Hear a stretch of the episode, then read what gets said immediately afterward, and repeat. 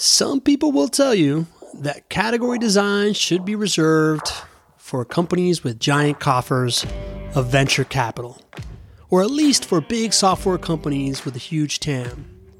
But that's simply just not true. Even a service agency that can identify a change in context, identify a missing, and fill that missing with an innovation can design and dominate their own category. And that is the story of Sweetfish Media and their founder and CEO, James Carbary. Welcome to the Category Thinkers Podcast, a feature of the Category Thinkers community. And while other category design content streams will focus on success cases and frameworks, we focus on showing you the messy middle, the doing of category design. And that's why we had James come on. James is not only the category king of B2B podcasting, but his agency, Sweetfish Media, is in the middle of a brand new category design, that of the owned media service provider category.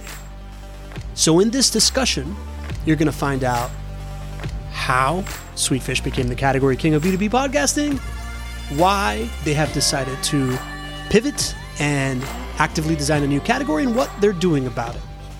It is a conversation between James and one of our co founders, John Rougeux, who have been good friends for a long time. You can tell they have a great relationship, so there is plenty of gold here. And speaking of gold, we want to thank our sponsors. First up, Category Design Advisors, whom you can visit at categorydesignadvisors.com and book a free office hour session where they can give you some category design advice. I recently attended one of their workshops in New York City. And uh, man, if I was a company trying to figure out how to align around a category and come up with a point of view, I would absolutely go to categorydesignadvisors.com and book one of their free office hour sessions.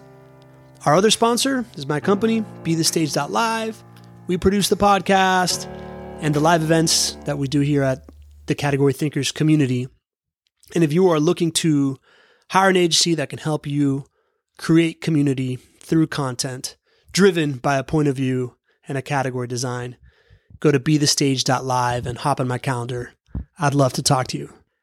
But more than anything, we'd love for you to go to categorythinkers.com, join the free community, stop just listening to this podcast, and become a part of the live events and a part of the conversation. You can do that by going to categorythinkers.com. And now, a personal hero of mine, James Carbary, speaking with John Rougeux. One of the things I wanted to share before we get into the meat of the episode is you are actually the person who turned me on to category design. Yeah, I and, remember uh, when you were getting out of the car. I forget what conference we were at. It was in Salt I, Lake City, I think. Yeah. yeah. I remember dropping you off at your I don't know Airbnb or hotel or something, and and finishing up, wrapping up our conversation. I'm like, man, you really need to focus on category design. Right. And this was uh, like 2017, maybe 2018, yeah. somewhere in there. Yeah. And I, I remember sitting down with you, and I had I just read a couple books by Al Ries and Jack Trout where they introduced the idea of building category where you can be number one, which had never occurred to me. And I remember like sharing with you how excited I was about those books. And you said to me something like, Hey, if you really like that idea, you ought to check out this book. It's called Play Bigger. Go read it. And then I remember having a conversation with you like very shortly afterwards. And you said, John, I want you to start a category creation series on B2B growth. Yes. And at that point, I had zero experience in category creation. But you I read really three worked books. on. But you, I read three books. so you said, I want you to go for it. And it made me a little, it was a good challenge because it was out of my comfort zone, but it was one of the best things that happened to me. Can't thank you enough for that. That's awesome. But yeah. It's been a blast, man, seeing you get into the same ecosystem as Lochhead and Damp and all these guys that have been doing it for seemingly decades and hold your own with them. And so it's been exciting to watch that on LinkedIn and just even in our private conversations. Yeah, thanks. And it's been fun to to follow your journey as well as you've built this category of B2B podcast production agencies and have gone through that evolution and thought about your strategy very intentionally through that process. So maybe to start things off, walk us through your journey into the business you have now with Sweetfish and share what you can about your your category thinking through that process as well.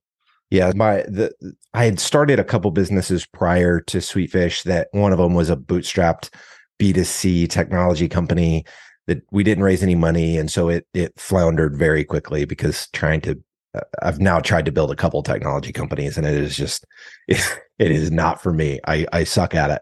Uh, and started that had started some other things that just never got off the ground. Sweetfish was really the first thing that that I started that I was like, oh, this actually has some legs. But so we started in 2015 and it started as a blog writing agency. I had been doing some contract work for some people and just realizing that there was there was a big need for people tr- that wa- understood the concept of inbound but but didn't they just didn't have the time or didn't want to make the time to have internal resources create the content that would attract their buyers and so I, I just got really fascinated by this idea of not having to cold call and being able to just create content that would bring your ideal buyers to you and so we started as a blog writing agency, did that for about a year. And it was around a year in is when I realized that I just didn't know the first thing about running an agency. We weren't charging enough. We weren't making any money. And I was like, something's got to change here. We've got to, we've got to change course. So I had been doing a podcast with my buddy for a while. It was a show called Inspiring Awesome. And I realized with that show that anybody that I invited to be on that show said yes and we were getting leaders of like major nonprofits and people that we had no business talking to would talk to us because we had a podcast. And again, this was 2014, 2015. And I was like, huh, that's really interesting. I and I'd started this business. And so now I knew the difference between B2B and B2C and consumer businesses and businesses that sold to companies. And I was like, okay, what if we took this podcasting strategy and in, instead of just asking any Joe Schmo to, to be a guest on the show, what if we designed the show so that our ideal clients would be guests on the show and we could just ask our ideal clients to be a guest on the show, build a relationship with them. And then through that genuine relationship, we we might do business together, we might not. It wasn't intended to be this sleazy sales tactic where it's like a oh, gotcha. Like now you're on the phone call with me. Buy my thing. It wasn't a bait. And, the, the intent wasn't bait and switch. And and it worked. And so that we started B2B growth in January of 2016. And I started interviewing at the time, it was a bunch of VPs of sales because I thought, well, who better to want to build relationships with their ideal buyers than the VP of sales? We did 150 interviews with VPs of sales before I realized that none of them were interested in in podcast production. So we had pivoted from blog writing into producing these podcasts for B2B companies. We wanted to drink our own champagne, so we started B2B Growth. 150 VPs of sales. They were all like, "Oh, you should talk to my counterpart in marketing." So finally, 100 uh, 150 episodes in, I'm very dense, so it took me a while, but I finally decided to pivot and go, "Okay, we're going to start inviting VPs of marketing to be on B2B Growth." And that's really when we started to get traction because those relationships with VPs of marketing ended up leading us to people going, Hey, this podcast thing is interesting. This was right around the time that the show Serial was starting to pop. Mm. And so that show really put podcasting on the map. And we got to ride that wave of the excitement of all of these people that are like, Oh my gosh, what if our company had a podcast? So we really started the B2B podcast agency or B2B podcasting category. I didn't even know necessarily that's what I was doing at the time. I just had this thought that, hey, this strategy, this tactic of connecting with your ideal buyers for a B2B company could be extremely profitable. You only need one or two of these relationships if you're selling six figure deals to offset the cost of the entire show. And so we rode that wave for several years. And I would say publicly, I didn't care at all about the quality of the content that was being produced. I cared about the relationships that our clients were building with their ideal clients through the mm-hmm. show. And so time goes on. And we had really, we were really just experiencing the fruit of being the category creator. It was a lot of grinding at the beginning, but once you create the category. I was talking a lot about it on LinkedIn. I think I had got up to I don't know, 20 something thousand followers on LinkedIn talking about this stuff and was really the only person talking about B2B podcasting. And so I become like the go to guy for that specific thing. So lots of word of mouth, lots of referrals and and everything was great until it wasn't. And so we we rode that wave for multiple years and then started to see competitors popping up like oh they're doing b2b podcasts. So now they're doing b2b podcasts. Oh now they're doing b2b podcasts. And and some of those people were also really good on linkedin. And then we started to realize oh, oh the articles that used to rank on google aren't ranking on Google anymore. And and our competitors are are now getting that traffic. We started to see the writing on the walls that like man we're losing our position here. And at the same time started to realize that the value of B2B podcasting from our original point of view had evolved and was different. And before you could start a show and rank in Apple Podcasts, Spotify wasn't even relevant at the time, but we ranked for the term B2B in Apple Podcasts. And so our show grew because of ranking for that specific keyword more and more shows started hitting that ranking for those keywords began to get harder and harder we started to realize that these podcast distribution platforms didn't do a great job of distributing your content to new eyes and ears. Mm-hmm. and so as we started looking and going wait a minute the way that you actually get in front of new people is social and youtube.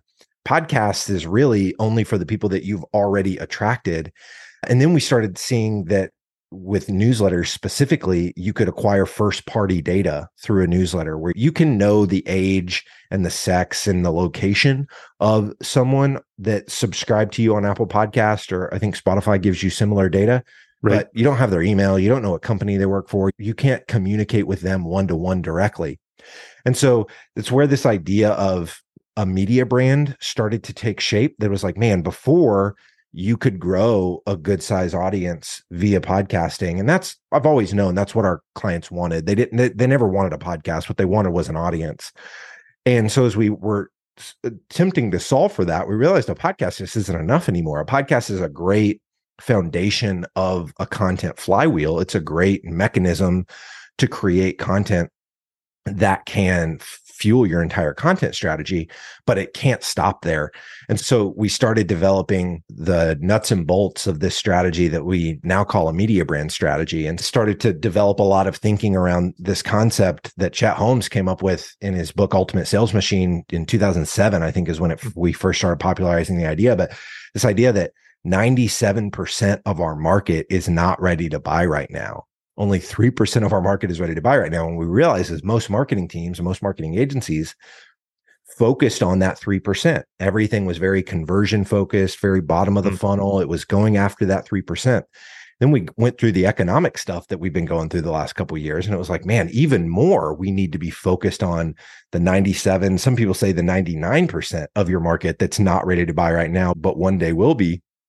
And so that started to shape what is now our story of hey you have to stop just chasing the 3% obviously you need to do that but you need to start going after the 97% way more aggressively. Our, our point of view is that the way we think you do that is by having your corporate brand that's focused on the 3% your company it's typically the name of your company so for us it's sweetfish and then you focus your media brand on the 97% so b2b growth for us is focused on all content marketers, not just content marketers that are looking to get into starting a show and figuring out how to distribute it on YouTube and newsletter. But the funny part for us is we've actually focused so much on B2B growth. We focus so much on our media brand. We've neglected our corporate brand work. And that's the opposite for our clients. We find that our clients spend yep. all of their energy on their corporate brand. And so we come in and get to build a media brand for them. So anyway, that's a very long-winded answer to your question of what's the journey been like. But kind of started as a blog writing agency, pivoted into starting the B2B podcast agency category, yep. evolving now into being an owned media agency where we focus on building media brands and, and are focused on these four specific channels of podcast, YouTube, social, newsletters and that's been the journey. We'll see if the story has evolved even more a year or two from now, but that's where we are today. Well, yeah, thank you for that. I appreciate the, the thorough history from where you started to where you are today. And there's a lot to unpack in there. And I want to call out a few things that you experienced and observed, sometimes even intuitively, because I think they're going to be relevant for people listening to this and maybe somewhere along that same journey. You started off with this hypothesis that the VP of sales would be the right fit for selling podcast production yeah. services and then you realized that wasn't correct and I, and it seems like a simple observation now but this is really key because one of the things that we like to work with people on is not just identifying the problem but you have to identify a pairing between the the problem and the population right it's you might have the right insight on one of the two but if you don't have the pairing you don't really have a valid category opportunity and you had this hypothesis that people needed help producing podcasts, which was correct. But your hypothesis on the audience was incorrect at first. Yep. And then you and you shifted. But before we move on to another kind of piece of your journey, anything yep. else you can share around like how you've really homed in on who's experiencing the problem the most? You started with yeah, marketers, I, did you narrow it down further? Yeah, like I said, I'm I, I think a lot of people that are much smarter than me would have picked up on it way quicker than I did. But to me, it was the simplicity of just continuing to talk to these people that would say the same, some iteration of the same exact thing over and over again, which is, oh, you should talk to my counterpart in marketing. Mm-hmm. Oh, you guys do this for other companies? You should talk to our marketing leader. And so by hearing that over and over again, in my head, I was like, no, you're building relationships with your ideal clients. Like you mm-hmm. should have a show and all of your sales reps should be co-hosts on the show and you should be producing daily content there's no reason your sales rep should be cold calling when they could be asking someone to be on the industry podcast mm-hmm. and and it was so funny because that messaging was really resonating with boots on the ground individual contributor sales reps mm-hmm. but it mm-hmm. was not resonating with the 50 year old sales leader that was architecting the go to market motion for their company. And so I was so confused. I was like, all the people that I talked to about this, one that are really early stage entrepreneurs, they get it. They're like, oh my gosh, this is the way. Like, how have I not thought about this before? But the people that were in established companies, they were thinking more scale. They didn't mm-hmm. understand like how a one to one relationship because they they know okay just because they say yes to being a podcast doesn't mean that they're in market for what we do. And all we're trying to do is stack these AEs with conversations with people that actually want to buy our product. So in retrospect now that I understand way more about how sales and marketing works it makes sense why it wasn't resonating with them. But uh, at the end of the day had I not made that shift I don't think Sweetfish would have ever gotten off the ground. I think we would I would have just it would have been another another failed business in a in a big dumpster of other failed businesses that I would have mm-hmm. just chalked up to all right, another one that didn't work. And and so fortunately it it clicked and and we made that shift and it was so crazy the diff- almost the immediate difference that that it made whenever we were were finally starting to talk to the right people. Yeah. You, you said someone smarter than you might have figured that out sooner, but that that may or may not be true. One thing I don't want to overlook is if you've had 150 interviews, it's also easy to just stick with that sunk cost and double down and and yeah. assume that there's something there within that initial audience you didn't unpack. So kudos to you for being willing to give that up and move past that yeah. after having gone through all that. Yeah, it was it was not easy, but, I'm sure I'm glad that we did it. Yeah. Another really interesting thing you touched on is what I what we now call a change in context. This is something Dan and Kevin shared with me as part of our, our category formula. And a change in context is anything that's changed in the world that can either introduce the opportunity for a new category and or invalidate an existing one. And they can be anything from a change in cultural values, a change in technology, the economy. And you brought up one that I hadn't really had on my radar before, which is a change in like what people are the mediums people are going to for entertainment. You talked about serial and that really how that put podcasting on the map. It had been on the map for a while but it elevated it to a whole level of public consciousness that was not there before. And that insight was really interesting because it's i'm curious like if serial hadn't really come out how would that have how do you think that might have changed the interest and awareness for maybe for what you're doing at Sweetfish?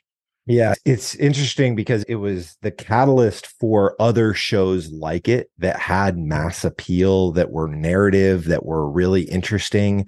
I think a lot of people that consumed podcasts before, they were either members of a church because every church had a podcast. If you mm-hmm. missed service, you could listen to your pastor's podcast the week after. So obviously, like very tiny sliver of America that was consuming podcasts that way. I think you had like your ultra nerd type, like very niche topics where it's like they don't have this on the radio. I think some, I think there were some, a presence of like really big local sports talk type shows, guys that didn't necessarily have a spot on the radio, but they were really sharp on their team. And so if you wanted to hear everything inside baseball and the Eagles, you would listen to this show but I think that was even less in the mix. So it was Serial that brought this new format that was like this crime podcast that was just fascinated America and big media outlets were covering it. And so it was driving a ton of net new ears to this medium that previously had never experienced it. And once they got there, they realized that there was this whole plethora of niche media that they could dive into and so it was that show then became a catalyst for other people going, okay, that worked. There was there's actually money to be made in this space because you heard those MailChimp ads on mm-hmm. Serial over and over again. You're like, okay, if MailChimp's paying for this, then yeah. obviously there's some value to be had here that and then it was the start of the ripple effect had that show I, I i think if that show hadn't existed there would have eventually come a show that would mm-hmm. have done that because the medium makes too much sense it's like radio but without ads and way more niche and people right. have been listening to radio for God knows how long. And so I think eventually there would have been a show that did it. It just happened to be that Serial, I think, was seemed to be the catalyst for it.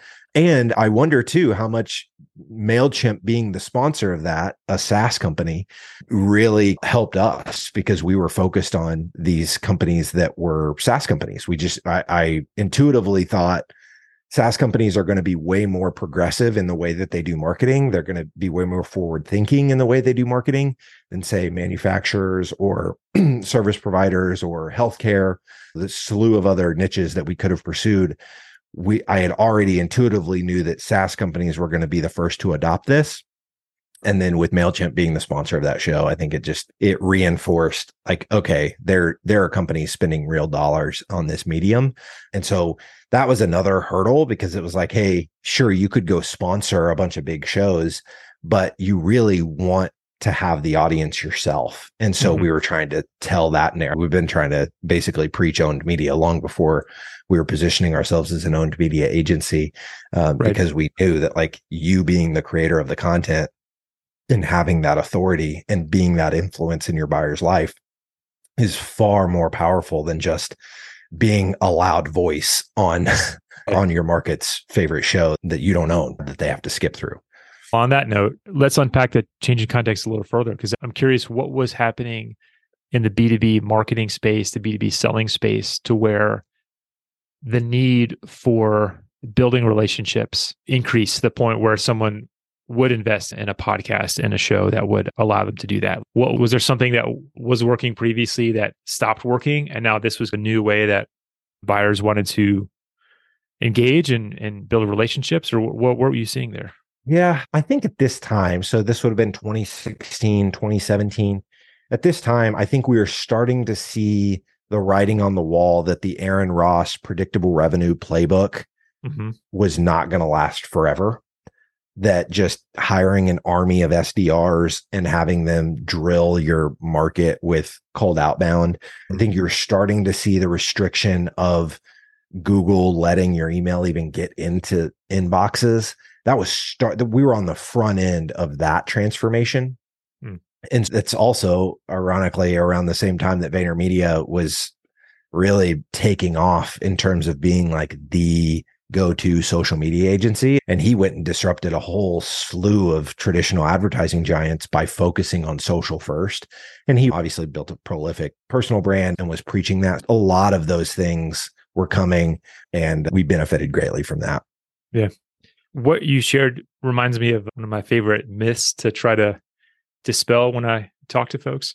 And the myth is that using category design as your lens for business strategy really is only suited to VC backed companies or a company with a large war chest. Mm. And that if you're a solopreneur or if you're self funded, bootstrapped, this isn't really something that applies to you.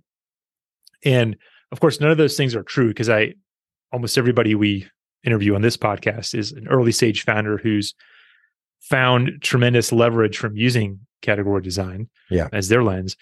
You didn't uh, have outside investment. No. Yet you put, and you didn't have you didn't have a large audience going into this either. It's not like you were a huge personality with a hundred thousand followers or a, a, massive email list or anything like that. Yet you were able to build a new space and really dominate that space by understanding the problem, being there at the right time, and then you talked about earlier, you didn't have the perfect solution, but you had a solution that was good enough to where the market almost pulled it out of you.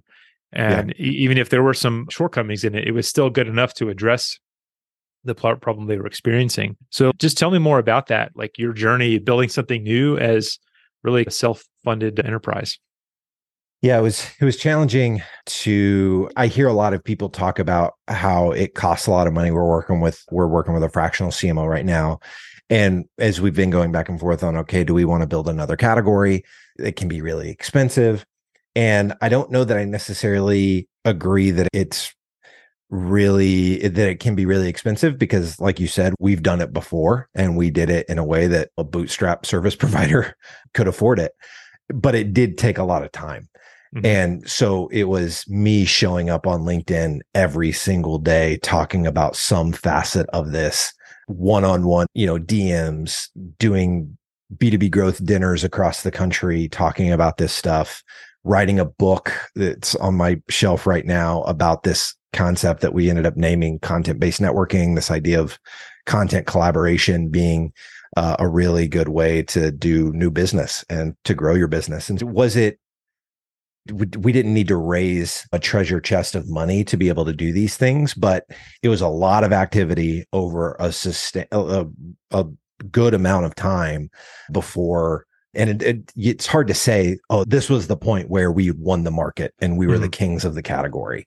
It just, we looked up one day and we were like, man, this is like doing business on easy mode. And I would go to these, I, I would go to these retreats and masterminds with other agency owners that weren't seeing a fraction of the traction that we were seeing because they were they were a digital marketing they do digital marketing for everybody. And i'm like right. oh like we were very focused on who we helped saas companies and we were very focused on really a double niche like b2b and we only did podcasting. And because of that hyper focus it allowed us to outperform at least the peers that I was around there. You're always going to get in a room at some point where people are making you feel like the, oh my God, what are we doing wrong? Because th- these guys are crushing it. But right. it just felt like in a lot of the rooms that I went to, we were experiencing traction that very few others were experiencing. And, and so, yeah, the experience of that was invigorating. And unfortunately, like I was mentioning before, it's just really easy to rest on your laurels and to sit back and go, man, we've got this dialed in. We're good. And, and we stopped focusing on making the service better. We stopped focus on focusing on really optimizing for the client's result. And when we shifted back to doing that uh, close to a year ago now and saying, okay, anybody can go and build relationships through their show. You don't need a production agency to produce your show for you to invite ideal clients to be a guest. And that kind of change in mindset made us go, okay, so if you don't need an agency to do that, what do you need an agency for? And that's when we realized that these companies that we'd been helping, these B2B brands, they were very focused on the 3%, like I mentioned before. Mm-hmm. And when you're so focused on the 3%, you're only talking about the benefits of your product. You're wanting everything to tie back to your uh, to, to the thing that makes you money and people can smell that from a mile away. And so we were like, okay, the value that we can add is creating content that's going to be attractive to the 97% and really being an advocate for our clients' audience or their desired audience. and being the partner for them that can say, Hey, no, we're not going to cover that topic because it's way too close to what you do. Let your mm-hmm. marketing mm-hmm. team handle that. We're going to talk about this thing that's a trending idea in your industry that everybody at every conference is talking about that your point of view, your thoughts, your two cents needs to be injected into the conversation from your perspective, not by just talking about your product, but you just need to lead with your thoughts. And so we had all these clients that were saying we want thought leadership, mm-hmm. but the solution that we had built before was this interview based podcast because we were like, Hey, you got to interview your ideal clients. And we're like, but that doesn't mix well. If every single episode of your show is just you interviewing someone else, you have to be really freaking talented to weave in your own thought leadership into a conversation that is meant and designed to be about someone else. Right. And so that was another aha for us that was like, we have to start telling our clients to stop just doing interviews. If your goal is thought leadership and to build authority in the space, you need to actually be leading with thoughts, which means you need to do a lot more work in pre production meaning we need to do a lot more work yeah. in pre-production our team the value we can bring to you is to say hey we've been scoping out what the industry is talking about what the trends are what conversations you need to be having and and controlling and these are it let's batch record some episodes of your host talking and riffing about these things and and so that's been a really big unlock for us because it it seems very I've got a lot of flack for, I think I had Dave Gerhardt comment on one of my posts and I was like, interview based podcasts aren't good enough unless your name's Joe Rogan. And DG piped in and was like, oh, seems to be working pretty well for me. I'm like, it's interesting, DG, because it's working for you because you got famous doing it the way I'm talking about it. Like when uh-huh. you did Seeking Wisdom with Dave Cancel, it was just you and Dave. You guys rarely brought guests on. The mm-hmm. thing that made him famous is the thing that he was basically saying it's yeah now if elon musk started an interview based show you you bet your tail feathers that everybody and their mom would be listening to it and that's so anyway all, all that to say shifting that from hey we used to be advocates for interview based podcasts we really created this game in the b2b mm-hmm. space mm-hmm. to now hey we got to be way more thoughtful about the kind of content we're creating and, yeah. and if your goal is thought leadership you actually need to lead with thoughts and that's much easier to do without a guest. Yeah. You hit upon a really important insight for anyone who's thinking about leading and and evolving a category and it's that it's this process isn't like a one and done exercise. Even once you've dominated your category, you're not done. Just, just you would never say someone you can do your business strategy once and then really you don't need to worry about it again. Just run the business. That sounds silly. But in category design because it's a lens for your business strategy it's the same thing you can't really stop thinking about what your category looks like today is it a viable category is the category increasing or decreasing in relevance is your own position is your own design your solution continue to be the right one and you talked about like competitors coming in and starting to commoditize the initial service that you dominated and then yep. you also mentioned that some the problem you were solving of trying to build relationships didn't necessarily require an agency. Yeah. And it sounds like you recognize that a little later than you would have liked, but yep. now you, that you have, you're continuing to think through this and evolve and try to put yourself back in a position where you're leading the way instead of just coasting on something you did a few years ago. Yep.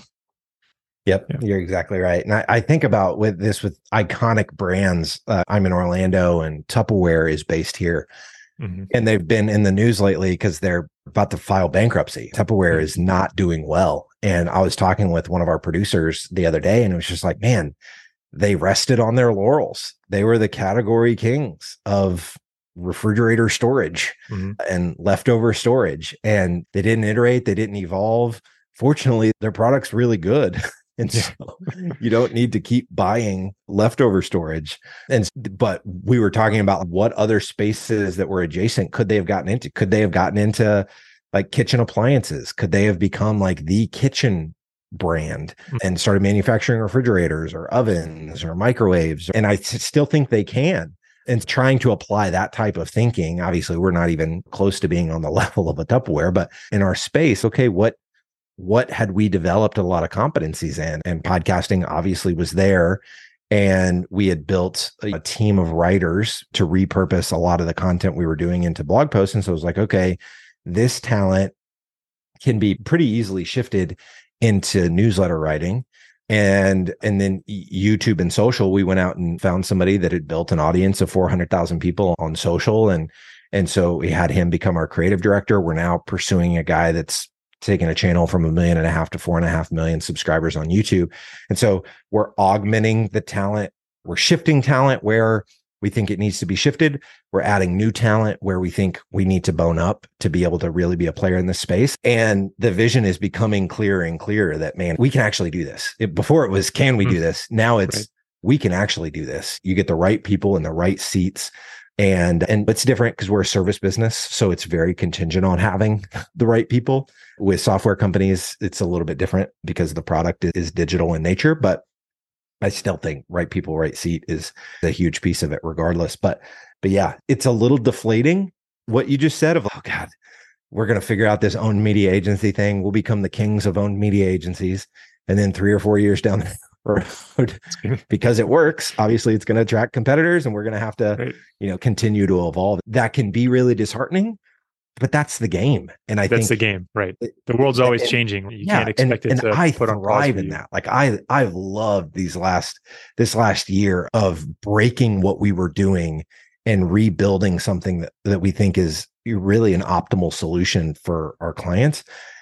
And it's been a forcing function for us to look at some of the people on our team and go, you're kicking and screaming through this change mm. this probably isn't the right place for you to the point where we actually changed our core value from love people well, which was being very misconstrued. Mm-hmm. Anytime we didn't do anything that somebody said they were, it was, oh, you're not loving me. Love means different things to different people. And we had to, we changed love people well to lead the change because we mm-hmm. knew that change was going to be a constant in this business. Uh, we play in the media space. And so in, in, of any space to play in, that was the space where it was like, hey, if you're gonna if you're gonna come and work here, you've got to be a like you've got to not just be okay with change, you've got to be willing to lead it. So it's crazy how this I'd never even really thought about the correlation between category design and constantly evolving the business. I'd never articulated it that way, but it, it's made a substantive impact on on our business, on our culture, on a lot of facets of what we do. Thanks for sharing so much about the the journey and just unpacking what's worked, what didn't work for you, and being very honest and open about yep. your own path as an entrepreneur and as a business leader. Thanks again, man. We'll have to do this again in a year or two Definitely. and catch up. Let's do it again. I love what you guys are building with category thinkers. It's uh it's going to continue to blow up. So keep doing it, man. All right. Thanks, man. There you go. Another conversation designed to help you think like a category designer. Please support our sponsors, categorydesignadvisors.com and bethestage.live, because they're the ones footing the bill for this thing so you can enjoy it. But more than anything, we'd love to hear from you, uh, whether it's in our community or you could leave us a review for this podcast if you're enjoying this thing, subscribe to it, hit five stars, let us know what you think. We could really, really use that.